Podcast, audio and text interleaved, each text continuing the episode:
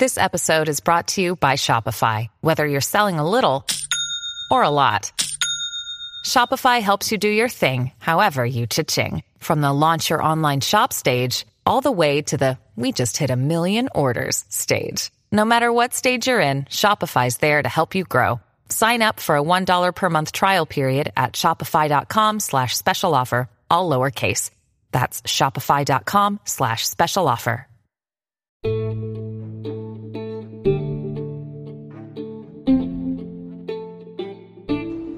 I'm Rose Skeeters, host of From Borderline to Beautiful, a show about hope and recovery for BPD. Hello, and welcome to another episode of From Borderline to Beautiful.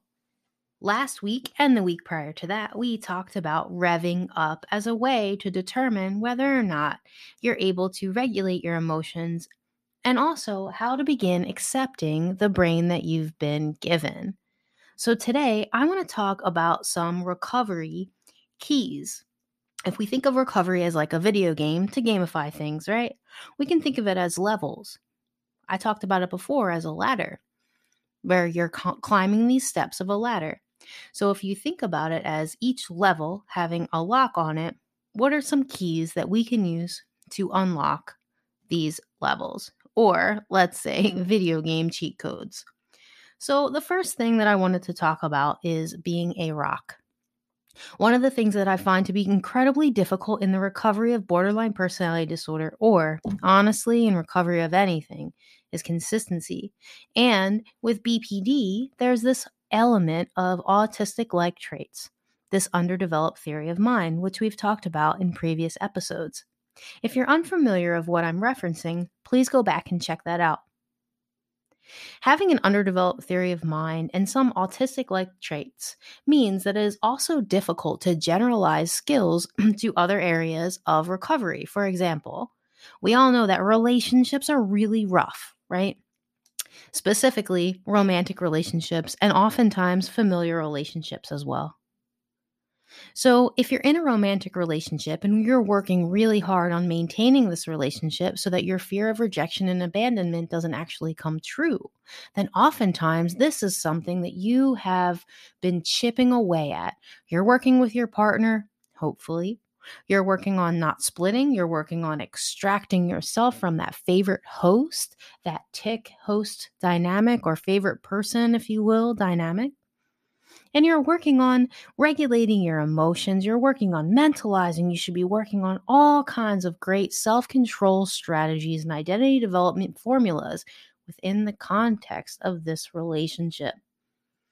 And if you're at this uh, level of recovery, you know how difficult it is to take the skills that you're learning to use and to generalize them to other areas of your life. So, what do I mean by this? Okay, when I started out in recovery, it was hard enough for me to contain my emotions, engage in socially appropriate behaviors, and to be able to do all of the work of recovery when I was spending time with my now husband, Jay.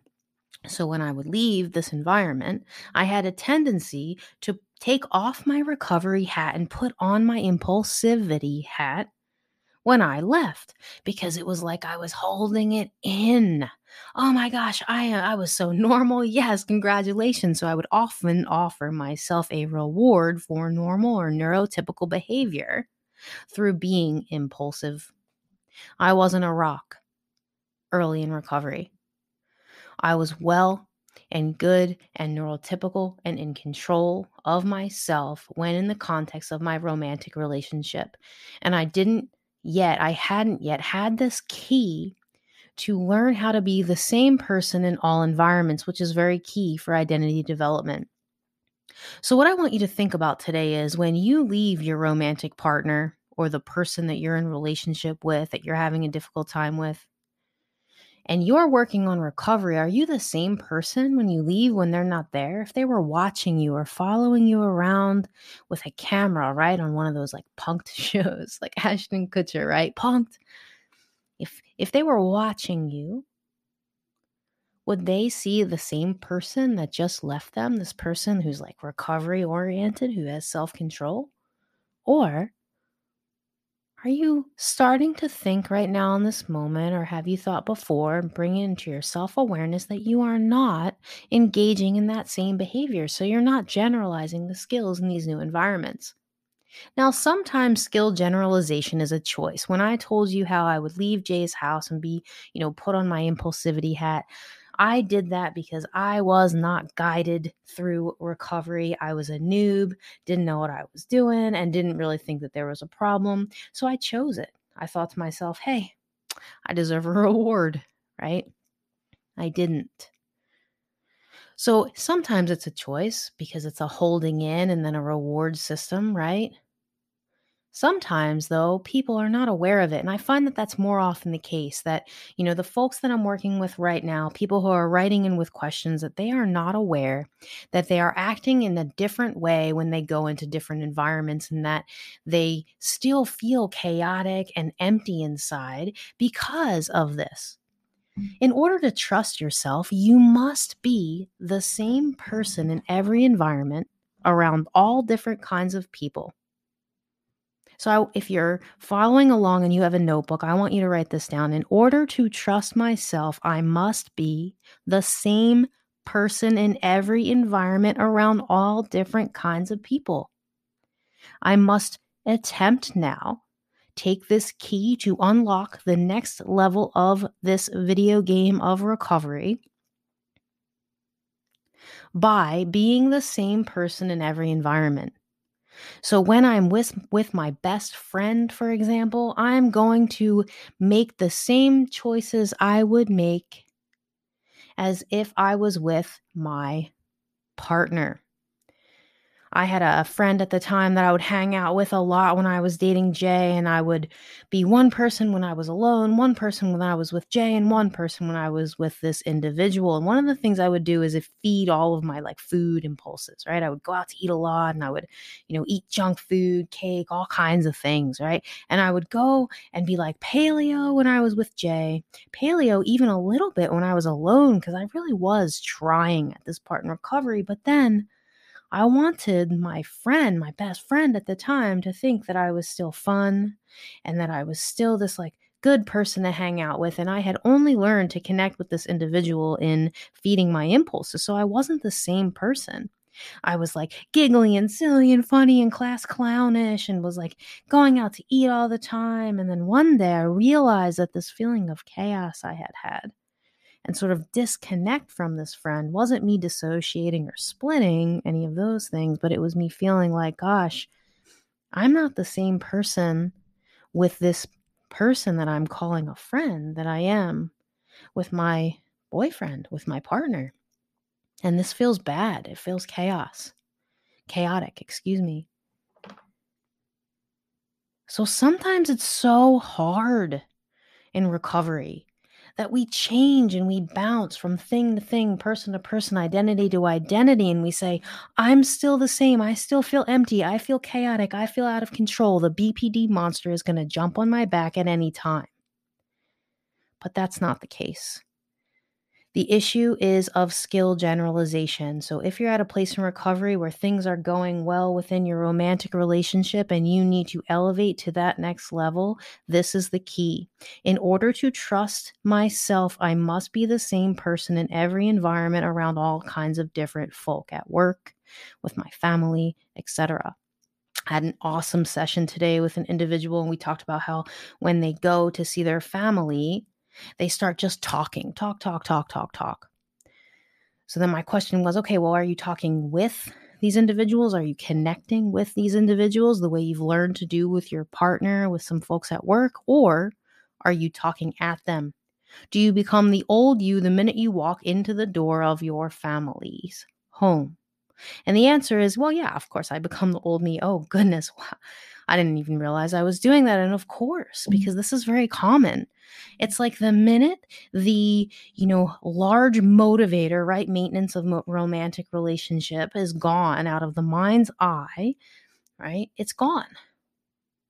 And so then walk into the family home and it's like, okay, I can be the same person. I can mm. argue, I can fight, I can be judgmental, I can talk at people, I can go at it, I can have very little depth, I can feed impulses, right? And I can rev, rev, rev, rev, rev. I can rev because there's no consequence for revving. I mean, this is my family. Like they'll be here forever, right? Mm-hmm. Or in the work context or friend context, these are my friends. They'll be around. Why wouldn't they? They'll accept me. A problem with that, though, is when you start to be different in different environments, then you're not true to your own identity development. So take recovery to the next level and start to look at what you did to have success in your romantic relationship and begin to make those same choices while you are out in the community with family. Be a rock.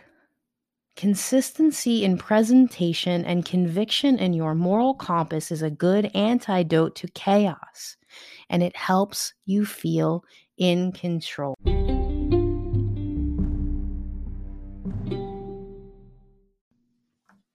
Okay, this week's Q&A is around whether or not people with borderline personality disorder are manipulative. Manipulative. It's interesting because I had an individual reach out to me, actually multiple individuals and someone post on Facebook group about Quora I think I'm saying that website correctly. It's um, like kind of like a message board, and they use the term PWBPD, like partner with BPD, sort of attacking people with BPD, saying that people with BPD are manipulative. And the question is, are we manipulative?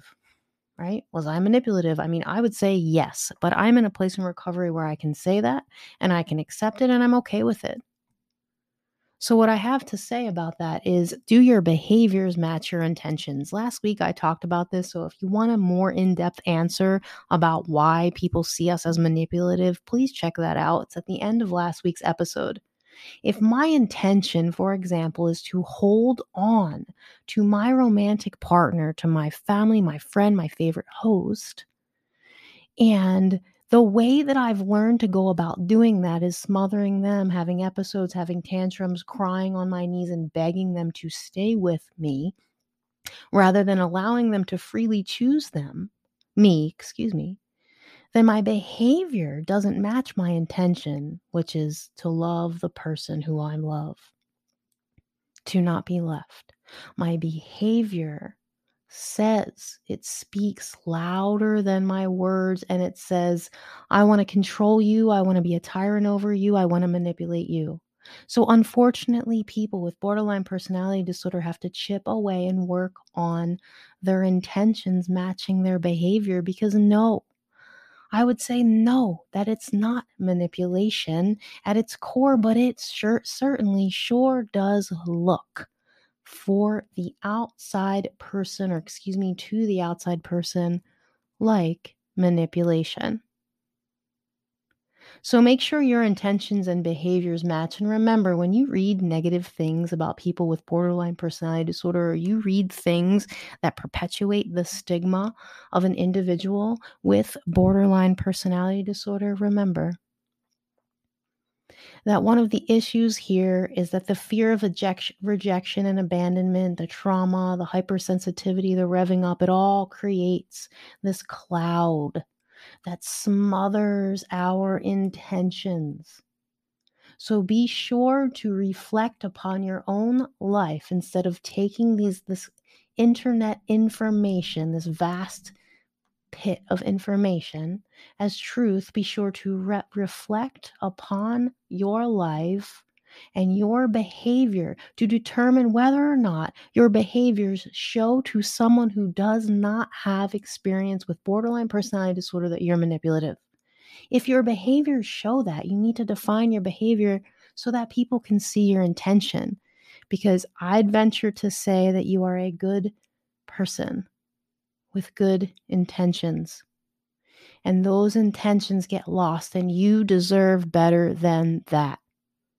So please take what is being said, reflect, change the behavior, and understand that sometimes the disordered behavior for the personality state of dysfunction can cloud your true intentions of being a beautiful, passionate, loving, kind, respectful, loving, I said that person. All right. So remember, first key in your recovery journey is being a rock. Be consistent, be the same person in all environments. And if you hear things about being a man- manipulative, a manipulator, if even with me, hearing me say you're a tyrant, etc., right? Think about whether or not your behaviors match your intention. If you don't want to be manipulative, if you don't want to be a tyrant, change your behavior, define your behavior figure out where your intentions get lost. And I will see you next week or speak with you next week, rather, for another episode of From Borderline to Beautiful.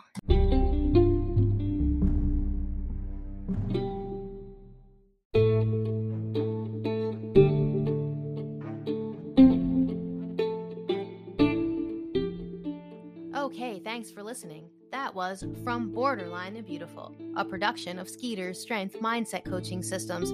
We help frustrated individuals, resentful couples, and disconnected families navigate through tough times. Visit us on the web at skeetersstrength.com.